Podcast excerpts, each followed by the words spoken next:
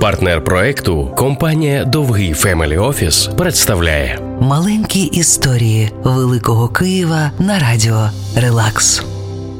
Архітектор Павло Альошин збудував у Києві будинок учителя, у якому проголосили нашу першу незалежність. Будинок лікаря, згадка про який є у британській енциклопедії як зразок конструктивізму.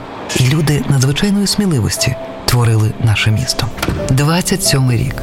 Більшовики, репресії, чекісти серед ночі викрадають Альошина з власної квартири, везуть в управління, погрожують смертю. Він мусить віддати долари, які ховає від совєтів. Але Альошин насміхається з них, бо допитують його у пральній кімнаті його знайомої мадам. На що чекісти з роздратуванням просто відпускають його. Другий раз архітектор проявив характер у 43-му. Його квартиру на Великій Житомирській грабував генерал СС.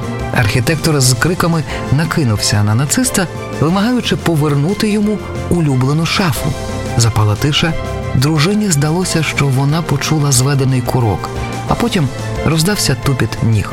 Двері відчиняються, зазирає задоволений Альошин і повідомляє, що шафу їм зараз повернуть. Залишається додати, що після цих історій Альошин ще довго жив на Великій Житомирській у будинку лікаря, який сам спроєктував. Він до останнього любив Київ і вважав, що має бути гідним міста, яке будує. А отже, має ніколи не здаватись. Маленькі історії Великого Києва на радіо Релакс.